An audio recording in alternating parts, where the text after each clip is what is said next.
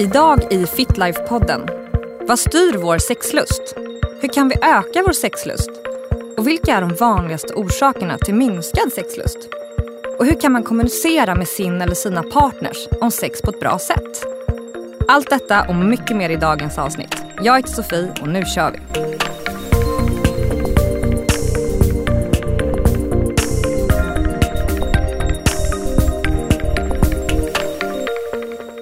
Välkomna till Fitlife-podden. Idag ska vi snacka sex och sexlust. Och med oss i studion har vi idag Li Norén och Irene Andersson. Välkomna! Tack. Tack. Nu undrar vi såklart, vilka är ni? Ni kan väl berätta lite kort om er själva? Mm. Li? Jag är sexolog, eh, så jag är socionom i grunden och sen så läste jag till en master i sexologi och har en grundläggande utbildning i psykoterapi också. Okej. Eh, och jag har en egen klinik som heter Sexologkliniken där jag träffar individer och par som har olika typer av sexuella problem. Och sen så har jag också, ehm, i somras så lanserade jag en onlinekurs för personer med låg sexlust. Eftersom jag märkte att eh, jag säger mycket av samma sak om och om igen. Eh, och det finns så få sexologer i landet så att på det här sättet kan jag nå ut med, med hjälp till så många fler eftersom de kan sitta vid datorn eller Just det. sin platta. Liksom. Ja, kul. Mm. Irene, berätta, vem är du? Jag är kursledare och föredragshållare. Mm. Och eh, inom ämnet sex och sexlust kan man säga. Jag är väldigt inspirerad av Tao. Mm.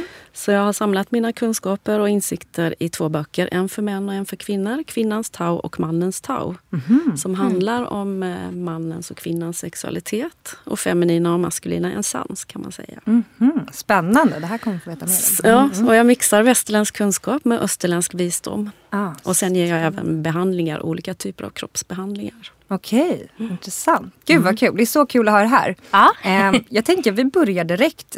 Det första jag tänker är så här. Varför är sex och sexlust viktigt att prata om, tycker ni? Jag tror att det är viktigt för att vi vet så lite om det, att det finns så mycket mer att upptäcka. Och för att man ska kunna komma ut ur sin egen kammare och, och lägga skam och skuld, allt det här, all prägling som vi har bakom sig. Plus att det tillhör våran livsenergi. Det är våran, verkligen våran lust att leva och att eh, växa som människa. Mm, verkligen, vad säger du Li? Ja, eh, nej men jag, jag håller ju med Irene. Eh, och sen så tänker jag också att eh, det, det finns så mycket kunskap om, liksom, om sex och, och sexlust som eh, folk inte känner till. Vilket gör att man går runt och känner sig kanske onormal kring vad man tänder på. Eller man tänker att man borde ha mer lust än vad man har. Ehm, och det finns liksom ett otroligt stigma kring eh, sexlust och de som har låg sexlust. Och just därför behöver vi prata mer om det här. Så att folk vet också hur, hur det funkar på riktigt. Verkligen. Och jag upplever också att det är många tjejer och kvinnor som vill utforska sin sexlust som kanske inte känner så mycket som de önskar att de kände. Eh, Alltså så att man, man vill men man vet inte riktigt hur. Som du säger. Just kanske för att det finns så mycket. Man är präglad av hur det borde vara, vad jag borde som du säger tända på. eh, Hur ofta, när, var, hur. Alltså det finns så mycket kring det så att man liksom inte hittar sitt. Men vi kommer in på det, kul. För det var, det var nästa fråga jag hade egentligen. Så här, vad styr en kvinnas sexlust? Mm. Hur mycket tid har vi? eh, nej men det är otroligt mycket som styr. Dels är det ju det här det liksom biologiska och medicinska som kanske är det som folk brukar tänka på. Alltså hormonnivåer och sådär. Och blodcirkulation och nervförsörjning. Eh, men sen är det liksom psykologiska faktorer. Alltså hur vi tolkar intryck som vi får utifrån och impulser i kroppen. Vad vi har med oss i bagaget, alltså tidigare sexuella erfarenheter. Om vi varit med om sexuella övergrepp till exempel. Så kan det påverka sexualiteten och sexlusten negativt. Också relationella faktorer, alltså hur, hur du har det i din relation om du är i en relation. Eller eh, hur det är med den personen du ska ha sex med. Och också det här sociokulturella som jag tycker vi borde prata ännu mer om. Alltså de här idéerna och liksom föreställningarna om hur män och kvinnor är och bör vara och hur sexlust borde se ut och vad som är normalt och rätt och riktigt. Allt är liksom in och rör hela tiden. Så ibland undrar jag hur någon någonsin vill ha sex. eh, men det vill folk ändå, trots det. Och sen så är det så, jag brukar utgå från en modell för sexlust som jag tycker är jättehjälpsam för att förstå liksom vad som styr lusten. Den heter The Dual Control Model. Har ni hört Nej. talas om den? Nej. Nej. Det är en, en modell som utgår från att sexlusten är avhängig två eh, processer i hjärnan som, som fungerar parallellt. Så det är sexuell upphetsning och så är det sexuell hämning. Och för att göra det lite enkelt så kan man tänka på det som ett gassystem och ett bromssystem. Och vi har alla olika benägenheter för gasen och bromsen. Så vissa har en superkänslig broms eh, och en ganska okänslig gas. Eh, Medan vissa har en, en ganska känslig broms och samtidigt en ganska känslig gas. Liksom.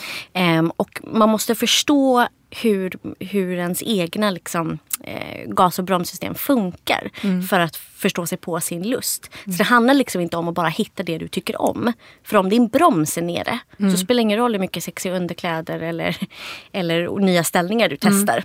Eh, för att bromsen kommer hämma den här lusten. Och vad kan en broms vara? Kan det typ vara så här, små barn sover inte, man är stressad Ja. på jobbet, en deadline? Ja, precis. Det är allt som hjärnan uppfattar som ett hot mot lusten. Och då kan det vara dels alltså ett faktiskt hot, att någon står med en pistol mot huvudet. Inte jättelägligt att bli kåt. Så, bra. Eh, men också ett upplevt hot. Och det kan ju vara till exempel, fan jag glömde baka den där pajen till imorgon. Eller, eh, gud tänk om jag inte blir våt nu, vad kommer min partner tänka? Eller, åh gud jag måste komma. Liksom. Så det kan vara allt möjligt egentligen. Okej. Så det kan både vara liksom faktorer vad ska man säga, utanför sexlivet, alltså så här, Ja. jobb, eh, socialt så. Men det kan också Precis. vara relaterat till sexet som du sa. Nu måste jag Ja. bli jättesugen snabbt här eller jag måste ju komma eller Precis. måste jag plisa honom eller ja. Ja, och de där henne. tankarna är ju så vanliga. Intressant. Ja. Vad säger du eh, Irene? Jag kommer ju från det mer taoistiska och österländska perspektivet. Och eh, Tao säger att ju mer vi kan och vet om våran kropp, desto bättre är det. Och desto enklare är det att få kontakt med sin sexualitet och sin lust. Så då handlar det väldigt mycket om att eh, istället för att söka lösningarna utanför dig själv, att du tränar dig på att gå in och att verkligen få kontakt med din kropp. Många har förlorat kontakten både med kroppen och sitt kön.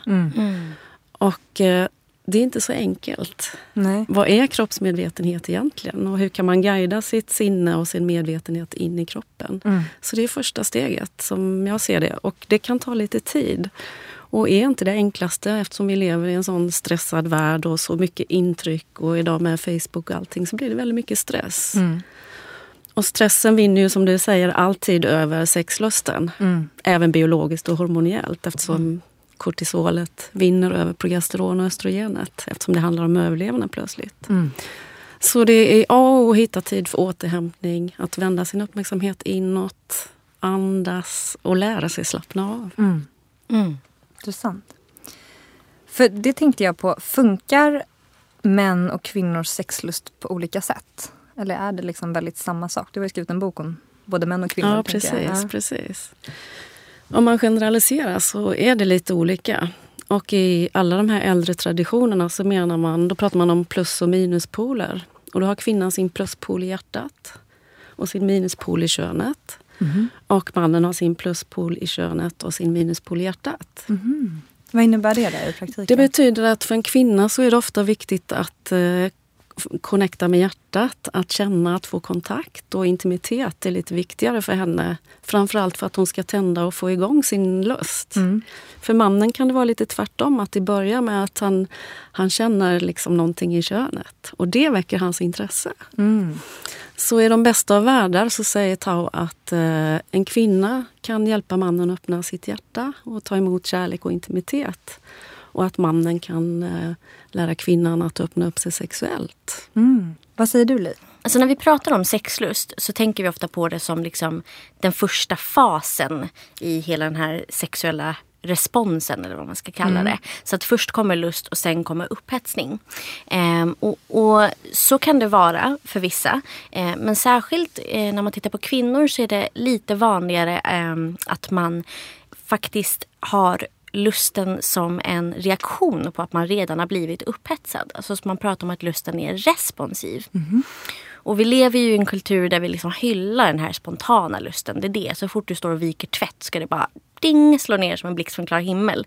Ehm, och, och jag tycker det hjälper ganska många av mina klienter att, förstå att det kan vara så att de behöver påbörja någonting sexuellt för att de sen ska känna lust till sex.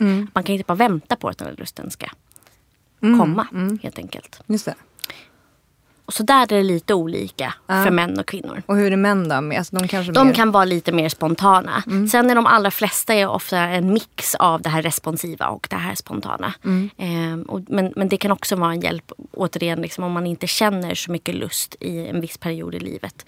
Att tänka att då behöver jag tända till det här själv. Ja just det. Som, för det upplever jag att många i samtal både i Fitlife och mina vän, liksom vänner också. Att jag kan uppleva att många tjejer kan gå i ganska långa perioder utan sex och känna så här, ja men behöver man ligga. så, så här, Men funkar ju ändå. Men sen att när man väl börjar ligga och så kommer man in i det liksom, att då blir man så här, men gud det kunde jag vara utan det här och så vill man bara Ja. ha mer. Ja. Eh, medan när killar går långa perioder utan att ha sex så blir de typ helt galna. Alltså så här, de bara måste. Det kanske är en, en fördom från min sida men alltså så här, hur, hur funkar det där? Att man liksom Kanske är det så fortfarande också att många kvinnor har lämnat över ansvaret till att det handlar om att träffa den rätte. Är det rätt person, det är då jag tänder till. Att man lämnar över ansvaret till, till männen istället för att underhålla sig själv. Mm. Liksom fortsätta onanera och ha igång livslusten och livssexlusten så att säga. If you don't use it, you lose it, säger Ja. ju många. Att det är Ja. något som du behöver bestämma dig för, att välja medvetet. Att jag tänker fortsätta vara sexuellt aktiv oavsett om jag är i en relation eller om jag lever som singel. Mm. För att jag vill ha min livsenergi levande i mig själv. Mm. Ja, intressant. Sen tänker jag också bara där, det här med liksom skillnaden mellan män och kvinnor. Är, i, I mina samtal så upplever jag att det är liksom inte en jättestor skillnad. Jag har ganska många män som söker för låg sexlust. Ehm, och att de känner att de känner sig omanliga. Ehm, och det- är ett stort problem för att sexualiteten är så tätt förknippad med maskuliniteten. Och vem är man utan sin sexualitet? Och att det kan ställa till det väldigt mycket känslomässigt för dem. Att de kan må väldigt dåligt Ja. på grund av det. För det har jag också fått höra mycket, att man pratar ofta att kvinnor har ingen sexlust. Men just det som du säger, att det finns Ja. många män som upplever också det och tycker det är jätteskamligt och Ja. tabu och liksom Precis. pinsamt. Så. Ja, jag skrev min masteruppsats när jag studerade sexologi om, jag gjorde en kvalitativ intervjustudie där jag intervjuade tio män som var i långvariga relationer som upplevde låg sexlust och hur det påverkade dem och vad de gjorde för att försöka få igång lusten. Och de här männen, nu är det en kvalitativ studie så det säger ju ingenting om hur det är för män generellt men, men om man skulle hypotisera utifrån det så eh, var det ju verkligen så att de här männen jobbade något så otroligt hårt för att få tillbaka den här lusten. För att det var så viktigt för för att känna sig normala. Och att det inte ens handlade om längre det här att det är härligt eller kul eller någonting som gör att man kommer närmare sin partner utan det är bara viktigt för att liksom, män, män ska ju vara kåta hela tiden. Och vem är jag om jag det. inte är det? ja. Mm. Gud, ja, intressant. Men det här tycker jag är spännande höra. Varför söker sig personer till er? Vad behöver de hjälp med? Vad ser ni idag liksom, på fältet? Och de som kommer till mina kurser de är nyfikna och vill expandera sin eh, föreställning om vad, hur sexualiteten fungerar, vad det är för någonting. Och tar man in hela tau-perspektivet så kan man ju använda sin sexuella energi till att nära sig själv. Och att hela sig själv med och växa som människa. En av mina lärare kallar till exempel onani för självutveckling. Mm. Så att eh, det är den delen då som är nyfikna och som vill växa och expandera. Och sen i mina privata behandlingar då kan det vara allt möjligt. Dels är det en stor grupp också som bara vill veta att de är normala. Och idag med porr eh, och sånt så får man ju bara se en typ av vagina och alla är rakade. Så det är ju liksom i öppen dager och då är det ofta de som är helt släta och ser ut som barn nästan. Men så ser ju verkligen inte alla ut. Det finns väldigt många olika typer av vaginor. Och eh, sen eh, är det ju en grupp som har problem vid samlag. Att de har smärta vid samlag. Det kan vara vaginism eller vestibulit. Och när det gäller män så kan det dels vara också nyfikna men också spänningar i bäckenbotten. Okej. Det finns en hel bok som heter till exempel Huvudvärk i bäckenbotten. Jaha. Och det är väldigt är många män som är omedvetna om sina spänningar i underlivet och hur starkt det kan påverka sexlusten och ejakulationen och om man, inte, om man är för tidig utlösning och så vidare. Mhm. Så där finns eh, en stor grupp och det är ett väldigt behov. Mm. För att det är nästan ingen som pratar om mäns bäckenbotten. Nej, Och även kvinnor, att det är minst lika många som är för spända som är för eh, slappa i bäckenbotten. Mm. Och det påverkar också vår förmåga till både lust och orgasm och, och också vår grönning i kroppen och hur vi upplever oss, vår mm. livsenergi överhuvudtaget. Mm. Men ser du att de som kommer till dig har, eller väl blandat, alltså har man en, en bra grundsexlust men man vill bara utveckla den? Eller liksom... Det är verkligen både och. Mm. Verkligen men också de som inte har någon eller som har tappat den. Absolut, och som liksom. ja. precis. Spännande. Och du då mm. Liv, vad ser du? Um, ungefär hälften av dem som kommer till mig upplever låg sexlust. Så mm. det är överhängande. Um, och uh, sen så är det liksom allt allt möjligt däremellan. Erektionsproblem, orgasmsvårigheter, eh, tidig utlösning som du också var inne på. Eh, sex efter övergrepp är en hel del personer liksom, och som upplever ångest kring sex på olika sätt. Mm. Kommunikationssvårigheter mm. generellt i relationen också. Mm. Och sen så är, har jag också en hel del personer som upplever att de har för mycket lust. Okay. Eh, och de har svårt att styra över den. Både män och kvinnor eller ser du något? Eh, där har jag flest män som söker för det. Mm. Eh, men jag kan inte säga någonting om, om ja, de som inte söker. Nej. Vilka är era liksom, viktigaste råd då, till kvinnor som jag tänker framförallt vill, eller som, man, som vill öka sin sexlust? Alltså man kan ju både gå från att ha det bra till att vilja ha det bättre. Men de som känner att de har tappat den helt. Vad är liksom de viktigaste så här, handfasta råden som ni ger? Det första är att förstå om du lever ett stressat liv eller har en situation som tar mycket energi av dig, då kan du inte kräva av din kropp att den ska liksom kunna tända på stört. Det går inte. Nej. Så ta bort de kraven på att det ska funka om du är allmänt stressad eller orolig eller har ångest eller någonting. Mm. Mediciner, p-piller och så vidare kan också vara anledningar. Men om du har tagit bort det och ändå inte hittar din lust, så söka kunskap ta reda på vad du längtar efter. Att hitta sin hjärtas längtan det kan vara den bästa kompassen så att man får motivation och inspiration att söka och verkligen eh, gå vidare och göra vad som behövs för att man ska få igång den. Mm. Och som jag sa innan, det viktigaste är att återknyta kontakten med ditt hjärta, din kropp och ditt kön. Mm. Och då behöver du inte jobba utan kan du slappna av och eh, guida dig själv in mm. i dina inre rum så är det ofta som att då kommer lusten till dig. Mm. Då behöver du inte leta eller jaga den. Mm. Och sen kan det för en del vara väldigt hjälpfullt att använda sexleksaker till exempel. Mm. Den bästa är väl att bli jättekär. Ja, det vet vi nog alla som varit det. Då, då, då, inga problem. då brukar kärleksgångarna komma igång på en gång. Mm. Så även om man har haft jobbiga relationer, att verkligen tillåta sig att, eh, att bli det. Ja. Och sen eh, om man är i en relation och har tappat lusten så kan ju att eh, ge varandra beröring som är förutsättningslös utan att ha någon intention att det ska leda till någonting. Mm. För båda två så kan det vara jättefint att man till och med sätter en klocka och nu, får, nu ger jag dig. Och man gör det på båda hållen. Att du vill jag ge dig mm. för att jag tycker om att ge dig. Men också vad är det du vill ha?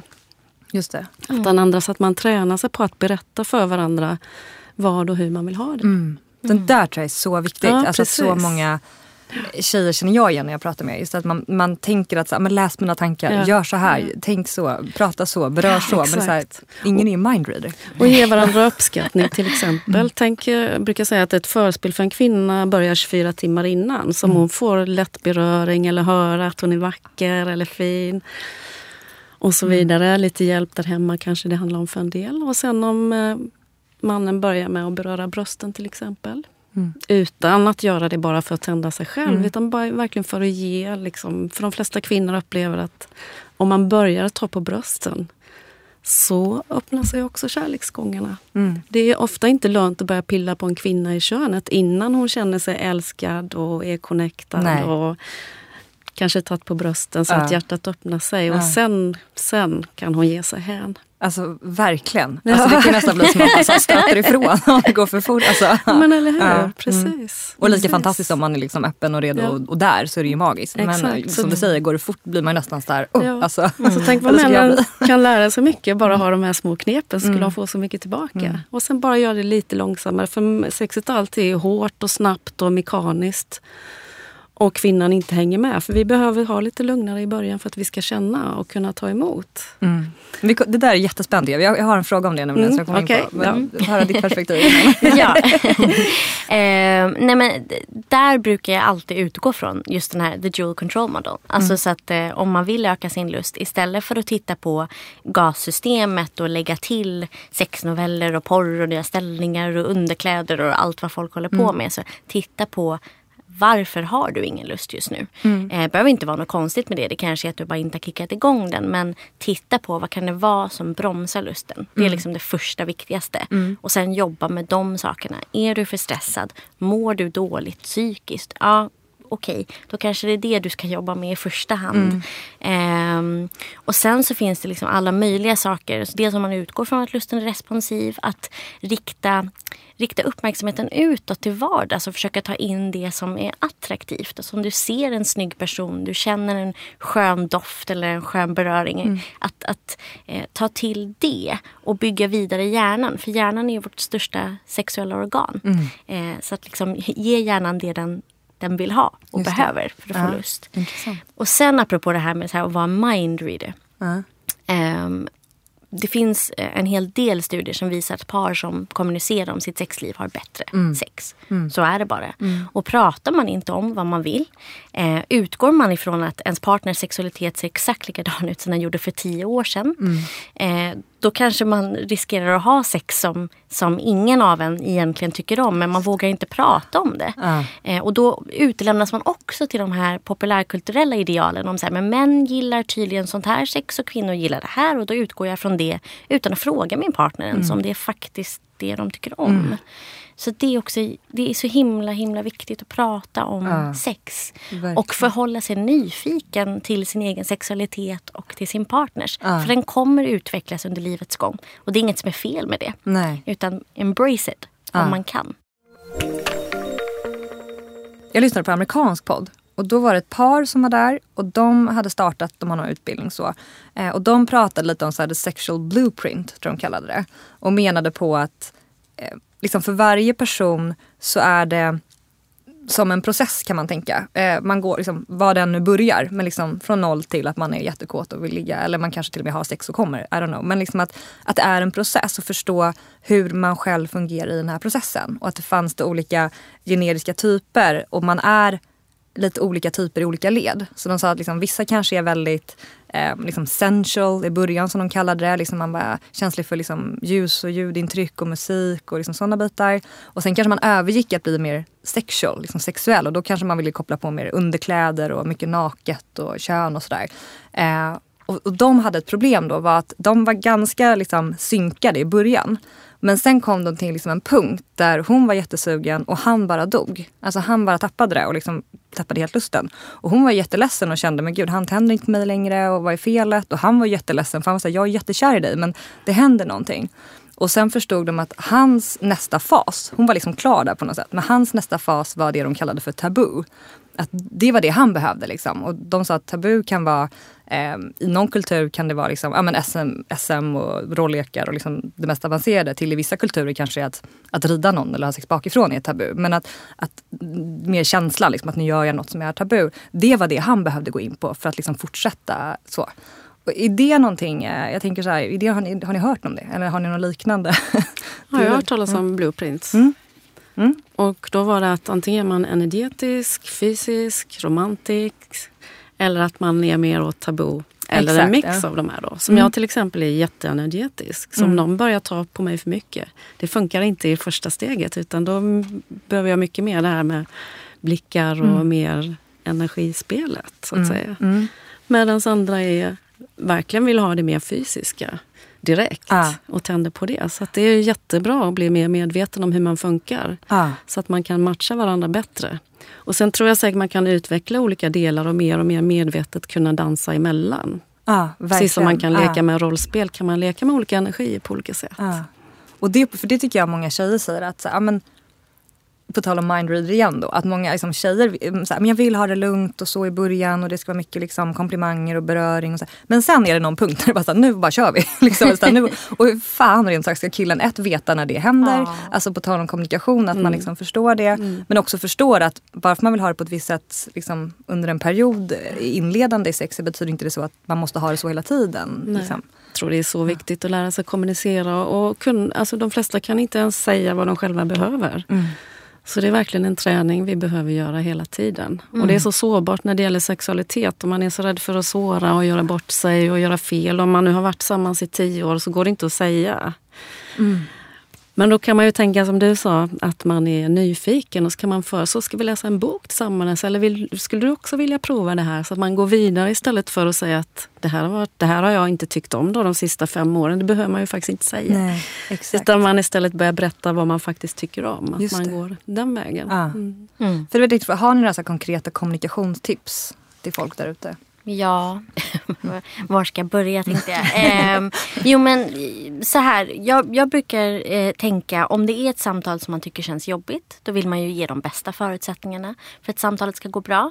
Eh, och då kan det vara viktigt att tänka på sådana saker som man kanske inte annars tänker på. Vilket är miljön. Alltså var har du samtalet? Mm. Ehm, är det, är det liksom utomhus och, och den andra partnern är orolig över att andra ska höra? Eller liksom, ska ni sitta någonstans som är lite mer eh, neutralt. Många tar ju de här samtalen liksom i anslutning till sex eller eh, i sovrummet. Och det, mm. det kan vara ganska känsligt eh, och då blir det mindre bra förutsättningar. Men också tänka på liksom tidpunkten. Man kanske har laddat hela dagen och så kommer ens partner hem från jobbet och ser man så här. Du, vi måste prata om någonting. Och, och, och ser partnern ganska trött efter mm. jobbet. Mm. Och det är inte heller så bra förutsättningar. Mm. Så att man liksom tänker på hur kan jag göra så att samtalet blir så lyckat som möjligt. Mm. Eh, och sen ganska enkla saker som ni säkert har hört talas om innan. Men det här med att, att man inte ska eh, tala om för personen vad den gör fel. Utan tala om vad du istället vill ha. Och att utgå från dig själv eh, och, och liksom inte den, den andra partnern. Alltså mer så här, jag, så här är det för mig. Jag upplever ja, liksom, att istället för att för någon annan kanske hade tyckt det var jättebra det han gjorde. Eller så. Precis, mm. precis. Mm. Det, också ganska vanligt att man tänker så här, till exempel om, om man vill ha lite hårdare tag. Att man tänker sig att man säger, åh jag skulle gilla lite hårdare tag. Och så tänker man, nu har jag informerat min partner och varför kommer inte de här hårdare tagen? Och då kan det ju vara så enkelt som att partnern inte vet vad du menar med hårdare tag.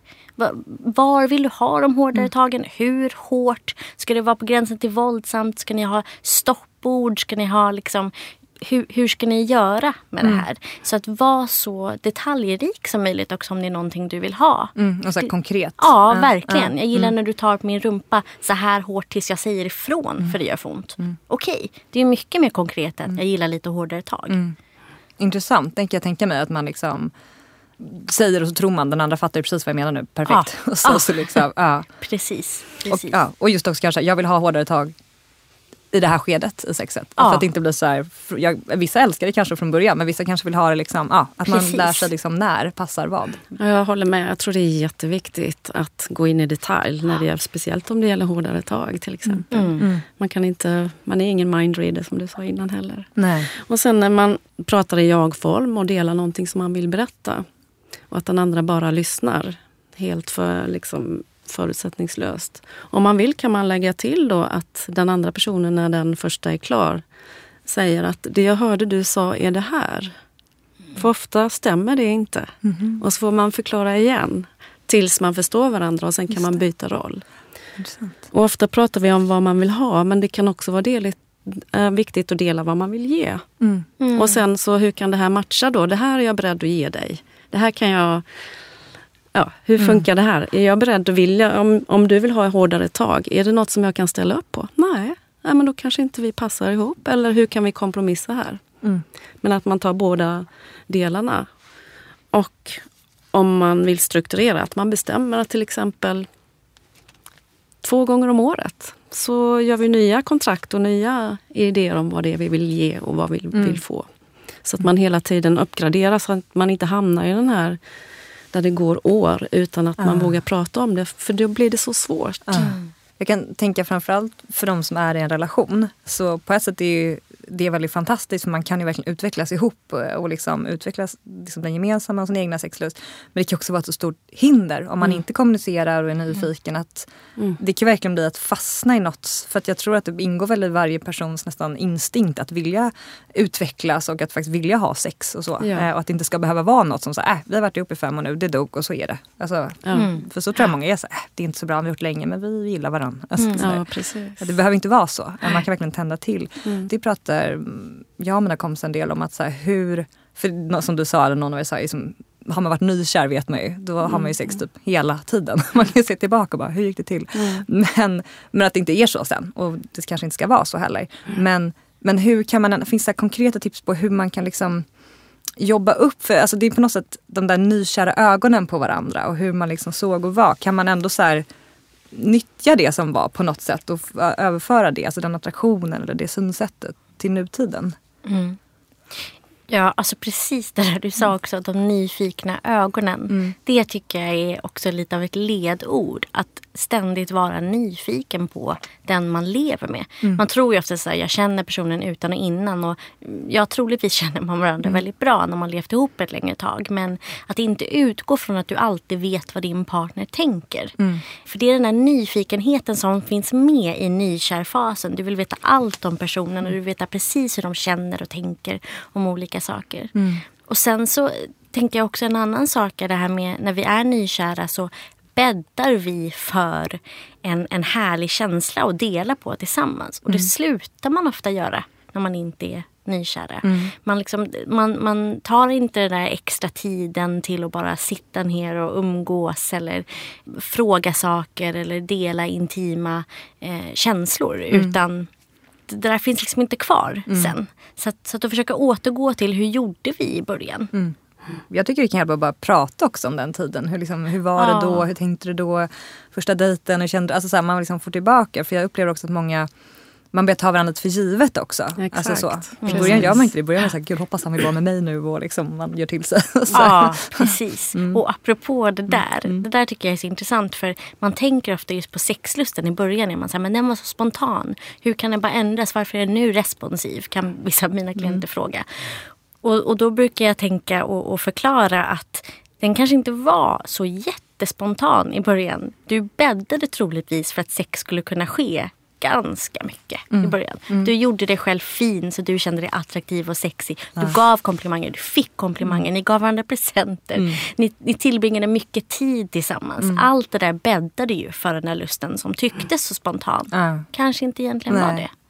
Nyfikenhet absolut. Och eh, att fortsätta kommunicera och också mm. fördjupa sin relation så att man kan dela jobb, de jobbiga sakerna också. Mm. Men sen finns det väldigt enkla knep som faktiskt funkar jättebra. Och det är mm. att berätta, till exempel om man är kvinna kan man berätta för mannen vad man vill höra. Mm. Mm. Och även om han, han använder exakt de orden som du sa så tror man att det inte ska funka. Men det gör det ju. Mm. För det går in jättedjupt. Och man, så berätta för varandra vad ni vill höra, vad ni vill ja, återigen vad ni vill få och ta emot. Mm. Mm. För att ten, hålla den eh, levande. Jätteintressant, så mycket bra tips. Och det tänkte jag också på, någonting som jag reagerade på lite i Fitlife. Att där är ju, jag får se att det är väldigt många som har problem med att just få orgasm och att komma eh, som tjej. Dels bara, vad, vad tänker ni om det? Det inte är så konstigt, tänker jag. Mm. Eftersom när vi pratar om sex så utgår vi ofta från att sex är penetrationssex. Eh, och allting annat är förspel. Och penetrationssex inkluderar inte den typen av stimulering som de allra flesta kvinnor behöver för att få orgasm. Vilket är eh, direkt liksom klitorisstimulation. Eh, mm. Helt enkelt. Så att, eh, det är egentligen det, är lite olika procentsatser på det. Men 25 till 30 procent av kvinnor kan komma av enbart vaginal penetrationssex. Mm. Just det, och då, men då finns det liksom jag vet inte, allt från porrindustrin till annat då som bara får en att tro att man ska ha penetrationssex och det är så man ska komma. Många tänker så då eller? Ja men framförallt det här just att när man säger så här, har du haft sex? Så vad tänker man? Man tänker mm. inte så här, ja jag hade oralsex eller ja jag fick orgasm fast han rörde bara mina bröstvårtor. Det, mm. det är inte det man klassar som sex. Mm. Det är verkligen det här penetrationssexet som man pratar om. Jag tror det handlar jättemycket om att de flesta kvinnor har inte lärt känna sin yoni mm. eller sin vagina. Eller hur de fungerar. Mm. De känner inte till alla erotiska zoner och funktioner. Och även om man hör talas om dem och så är de ju inte uppväckta eller man ska säga. Mm. Man har ingen känslighet kvar Mm. I sin vagina. Så det, och det är också sånt som tar tid. Det händer inte på en gång bara för att du får veta det utan då behöver du lägga ner tid på att eh, öka din känslighet och återta kontakten. Mm. Liksom, så att det vaknar till liv. Och då, vad jag har sett i många fall, så kan de flesta lära sig att känna mycket, mycket, mycket mer. Mm.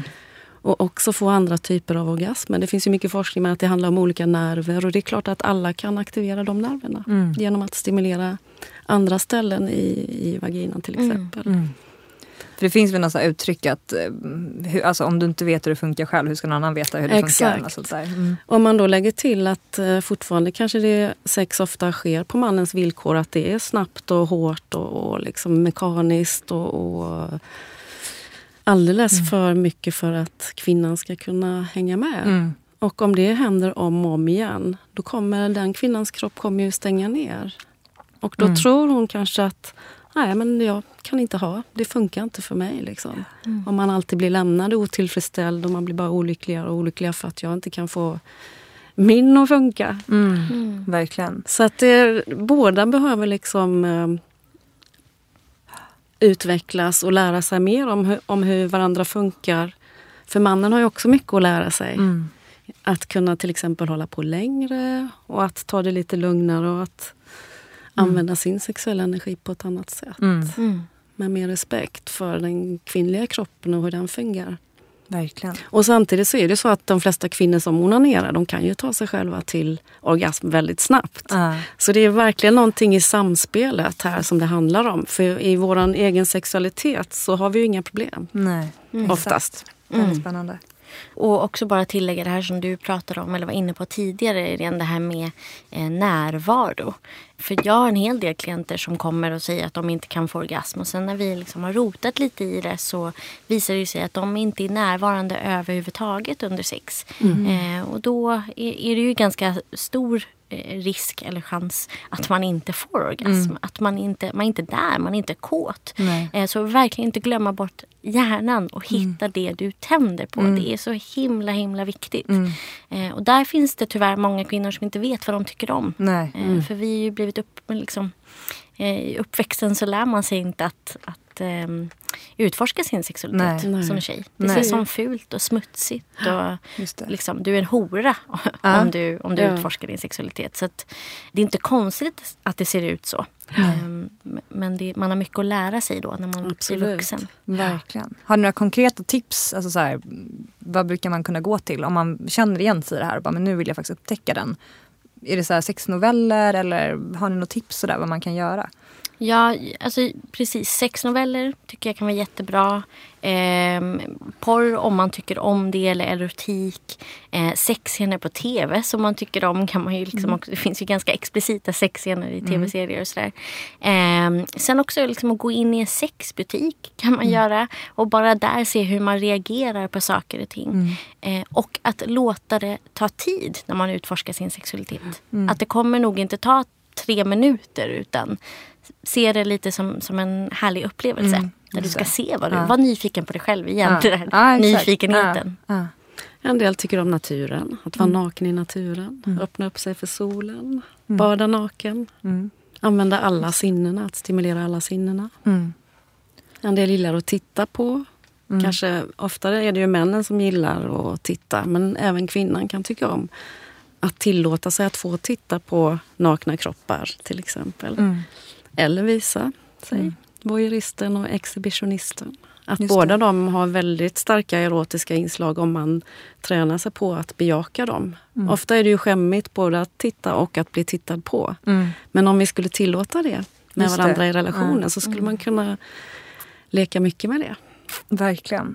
För handlar det inte mycket om också att så här, bli bekväm i sig själv och tycka om sig Absolut. själv liksom, någonstans också? Många tänker ju på hur de ser ut och vilken vinkel de är i och brösten. Och, Mm. så kan du uppleva dig själv inifrån. Det finns ju ingen kropp som inte... Om du, om du kommer inifrån så kan alla kroppar njuta. Mm. Inga bröst som du upplever inifrån funderar på hur de ser ut. Utan de bejakar att, åh vad skönt Mm. man kan känna via brösten. Verkligen. Jag läste något, det var någon som hade skrivit, eh, liksom så här, har ni tips i gruppen för att personen bara så ah, jag har fått höra så mycket att jag ska lära mig själv att komma. Men jag känner mig jätteobekväm ens med att onanera.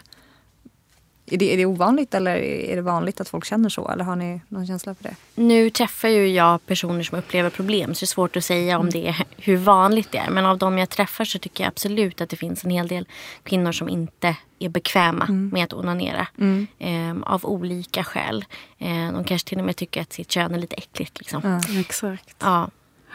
Och många kvinnor kan tycka att de nästan är otrogna om de onanerar när de är i en relation. Mm. Medan män finns ju undersökningar på, de, de onanerar vare sig de är i en relation eller inte. Mm. Ja, det där tycker jag är intressant, hur man liksom ser på sådana bitar men också just så här, som du är inne på, så här, man tycker typ att man själv är äcklig. Alltså så här, mm. stigmatiseringen kring underlivet, fittan, snippa, vad man nu vill kalla det. Att det mm. finns så mycket kring det där som är ju helt eh, galet. Ja, jag tror det är bland det viktigaste mm. vi kan göra. Så är det återerövra liksom, acceptansen mm. för våra kroppar. Att de ser ut som de gör. Mm. Och liksom ta våran kraft i våran liksom, yoni, lära mm. känna den, acceptera den, älska den, titta på den, upptäcka den.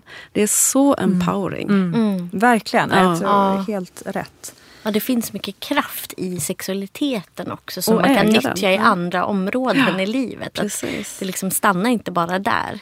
Um, Exakt. Mm. Tänk om alla hade integritet med sin sexuella energi. Mm. Då skulle vi skapa helt andra relationer. Mm. För då skulle man ha respekt för sig själv och då skulle man liksom... För jag tänker det du sa, på innan, eller sa innan också, det att Alltså jag tänker så här, man känner sig själv, man vet vad man tycker om och hur, hur, liksom, man, hur man bygger upp sin sexualitet och kåthet och hur man kommer Eh, och också tycker om sig själv, värdesätter sig själv och vågar kommunicera kring sex. För jag tänker just det där du sa, alltså, jag har väl också upplevt som många gjort det så här, ett dåligt samlag. Alltså så här, ja. Det gick för fort, man hann inte med, man hade inte den liksom, bekvämligheten att kommunicera. Det är ju en hemsk upplevelse för att prata i klartext. Liksom så. Har man det som upplevelse liksom kontinuerligt, mm. då förstår jag verkligen att man så stänger av och tycker sex är obehagligt och det börjar kanske göra ont och man spänner sig. Alltså hur viktigt som att sätta gränser. Alltså, nej men vänta nu, det här går för fort. Eller dit kan vi komma sen men jag är inte där än. Mm. Och alltså, jag tänker så här, jag har en dotter själv, hon är bara två och ett halvt. Mm. Men så här, mm. känns så viktigt att lära sig, liksom, unga tjej, flickor mm. från tidig ålder att så här, din njutning är superviktig och det ska vara något tillsammans och det kan vara magiskt men du är inte till för någon annan. Alltså så, här, ah. så liksom. Man är inget verktyg för att någon mm. annan ska komma. Liksom. Nej, mm. precis. Mm. Vad har varit era liksom, så viktigaste insikter i ert arbete genom åren? Om ni har några sådana. Um framförallt eh, det vi var inne på tidigare, det här med att man pratar på tok för lite mm. om sitt sexliv. Eller bristen på sex eh, som man upplever.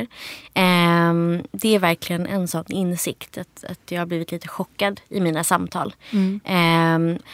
En annan sak som jag har tänkt på mycket och som jag har sett mycket är det här med när folk har låg sexlust eh, så är det lätt att man faller in i en passivitet kring sex.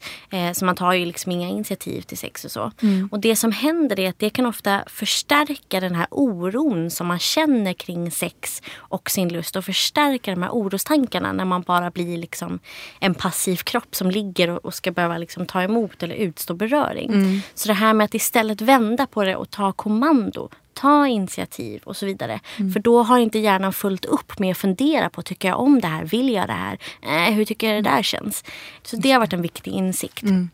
Spännande. Vad säger du Irene? Att det går att uh, träna sin sexuella energi. Att uh, alla som vill kan lära sig att få olika typer av orgasm.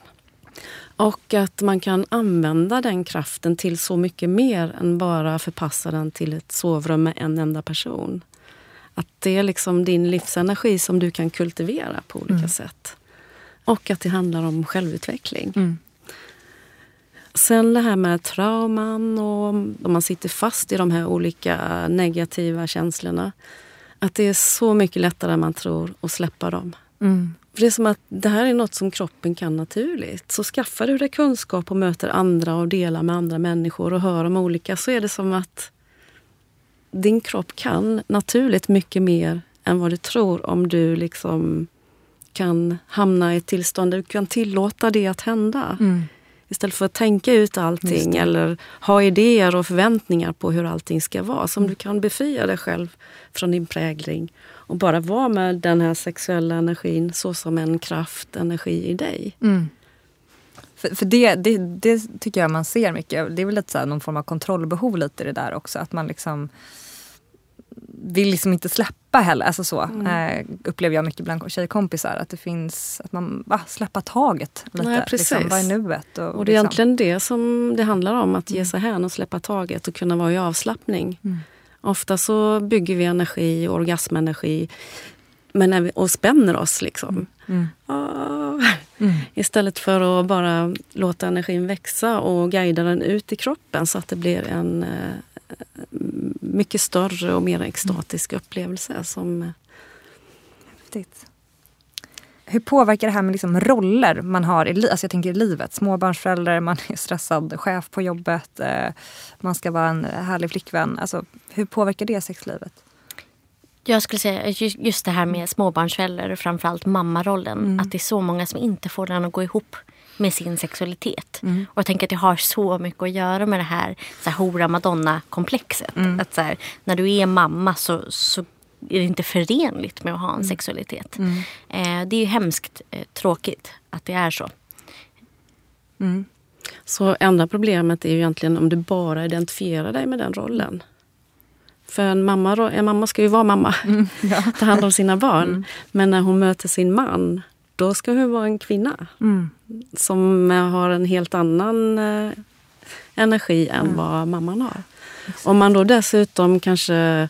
För det är lite som, en mamma är ju mer eh, som tar initiativ, som tar ansvar, som är handlingskraftig, som är mer den maskulina energin på ett sätt. Mm. Om man då har en man där hemma som är lite undfallande och inte tar ansvar så kan det ju lätt hända att man blir mamma till mannen också. Ja, och då kan vi säga att då är sexlivet ganska borta. det är noll. så då bör man bli medveten om de här olika rollerna man spelar och mm. medvetet välja att gå in i en annan. Både mm. mannen och kvinnan. Så mm. att man kan leka med det och förstå att du kan inte bara vara där om Nej. du vill ha ett levande sexliv. Mm. Och just det där att, som sagt, vad man identifierar sig som. Alltså mm. så här, man är inte någonstans det man gör. Alltså man är inte sin arbetsroll, man är inte om man är en mammaroll. Nej, man är inte liksom, utan man är olika roller eller man Nej, är sig själv och sen så ja. spelar man, ingen aning. Men så just att, um, för den vet jag, jag träffade någon som jobbade också som sexolog som sa att så här, det är så vanligt med de här liksom, duktiga flickan-typerna som är så otroligt så här, drivna på jobbet. Det är liksom, de är chefer, de är duktiga, de tar, som säger, de tar tag i saker, de är handlingsorienterade. Så kommer de hem och blir liksom samma sak i sängen. Exakt. Fast inte alls det de själva går igång på. Eller liksom, där vill de mycket mer ha en så här, omhändertagande, känna att någon annan kanske styr dem och sådär. Så, det Precis. kan verkligen bli clinch i det där. Ja. Ehm, spännande. eh, Men också att det finns Eh, alltså att, att njuta sexuellt innebär att sätta sig själv i centrum, innebär att visa intresse för sin egen njutning och sitt eget välbefinnande. Mm. Och det går ju inte ihop med mammarollen, tycker mm, många. Mm, mm. eh, att det liksom är själviskt och därför inte okej. Okay. Ah. Så jag tänker, det, det handlar också om att inte bara sätta sin sexualitet i första rummet utan bara sig själv. Alltså det här, bryta ut från mammarollen och vem är jag och vad jag är intresserad av överhuvudtaget. Ah. Och att det är okej okay. att vara intresserad ah. av sig själv. Och inse att man behöver det verkligen. Ah, det är en klassiker när mammor blir äldre och barnen flyttar mm. ut.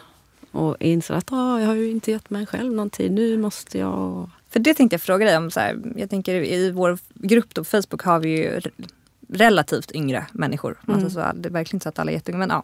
men vad är din erfarenhet när man liksom blir äldre? Som säger, tycker jag är spännande att, att höra lite om hur sexualiteten oftast utvecklas. Alltså, för det finns ju någon så här, också på tal om stigmatisering. Så här, ja, nej, men när man är gammal ligger man inte. Vilket förmodligen är ett jättelygn. Hur, hur, liksom, hur, vad ser du för problem där? Eller, eller vad tror man är för problem? Men det finns inga problem? Eller? Om du kommer från Tau och det finns många andra också som säger likadant. Så när klimakteriet kommer då slutar ju kroppen naturligt att vara fertil. Mm. Så det är meningen att hormon, könshormonnivåerna sjunker lite grann. Mm. Men om du har en balanserad och avslappnad kropp så är det inget problem. Och i och med att all energin som har gått åt till att vara fertil, kläcka ägg, menstruera slutar så får du mer energi. Mm. Och du riskerar dessutom inte att bli gravid. Så många kvinnor upplever en större frihet och en större kraft. Man har dessutom jättemycket erfarenhet med sig i bagaget. Mm. Och eh, många vittnar om att nu, nu kan jag göra det som jag vill. Mm. I Tao säger vi också att flödet vänder sig istället från att vara riktat utåt och föda barn så vänder det sig inåt och uppåt. Det är nu jag kan börja liksom fokusera på min, det som jag verkligen vill. Mm. Min andliga Intressant. och psykologiska utveckling. Mm. Jag tror vi ska börja runda av här snart. Men det är någonting som, som har kommit upp nu när vi har pratat. Så här, mm, det här har vi inte pratat om. Eller det här är intressant. Jag tänker att det är alltid viktigt att påpeka när man pratar om, om sex eh, och att få mer lust och så. Att, att man inte behöver vilja ha sex. Att det är okej. Man behöver inte vilja ha sex 1,5 gånger i veckan. Det, är liksom, det gör inte en till en bättre människa. Så att, att det får styra. Att, Och att det, det är okej också i vissa perioder att satsa på någonting annat. Eller liksom prioritera någonting annat i livet.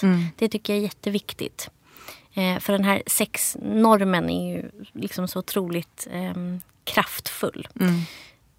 Just det. Så Sex, stress och press. Ja, verkligen. Ja. verkligen. Precis, och sexenergin det är ju vår skaparkraft. Det är ju kraften som kan skapa barn, sperman och ägget. Och att den kraften kan man ju i perioder välja och använda till helt andra saker än att bara ha sex. Absolut, så jag håller verkligen med om det. Mm.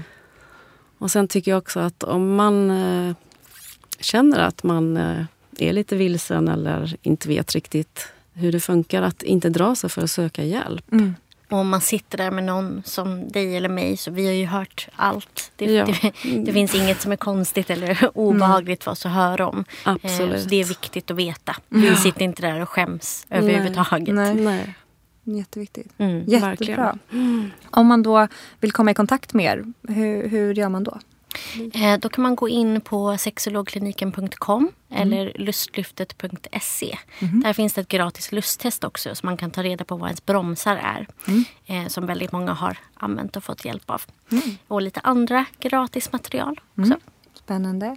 Om man komma i kontakt med dig Irene, hur gör man då? Då kan man gå till bodycoach.nu. Mm. Och sen kan man självklart också köpa mina böcker. Kvinnans Tao och Mannens Tao. Och de finns på de flesta stora nätsajterna. Kul. Hörrni, tusen tack för att ni var här idag och delade med er och pratade om det här väldigt viktiga ämnet. Jätteroligt. Tack för att du kom. Tack så jättemycket. Och eh, om ni vill fortsätta diskussionerna så är ni varmt välkomna att eh, gå med i vår eh, Facebookgrupp Fitlife, underliv och hälsa. Där eh, tusentals medlemmar är med och diskuterar och samtalar varje dag om egentligen underlivet, menscykel, sex och allt därtill. Stort tack!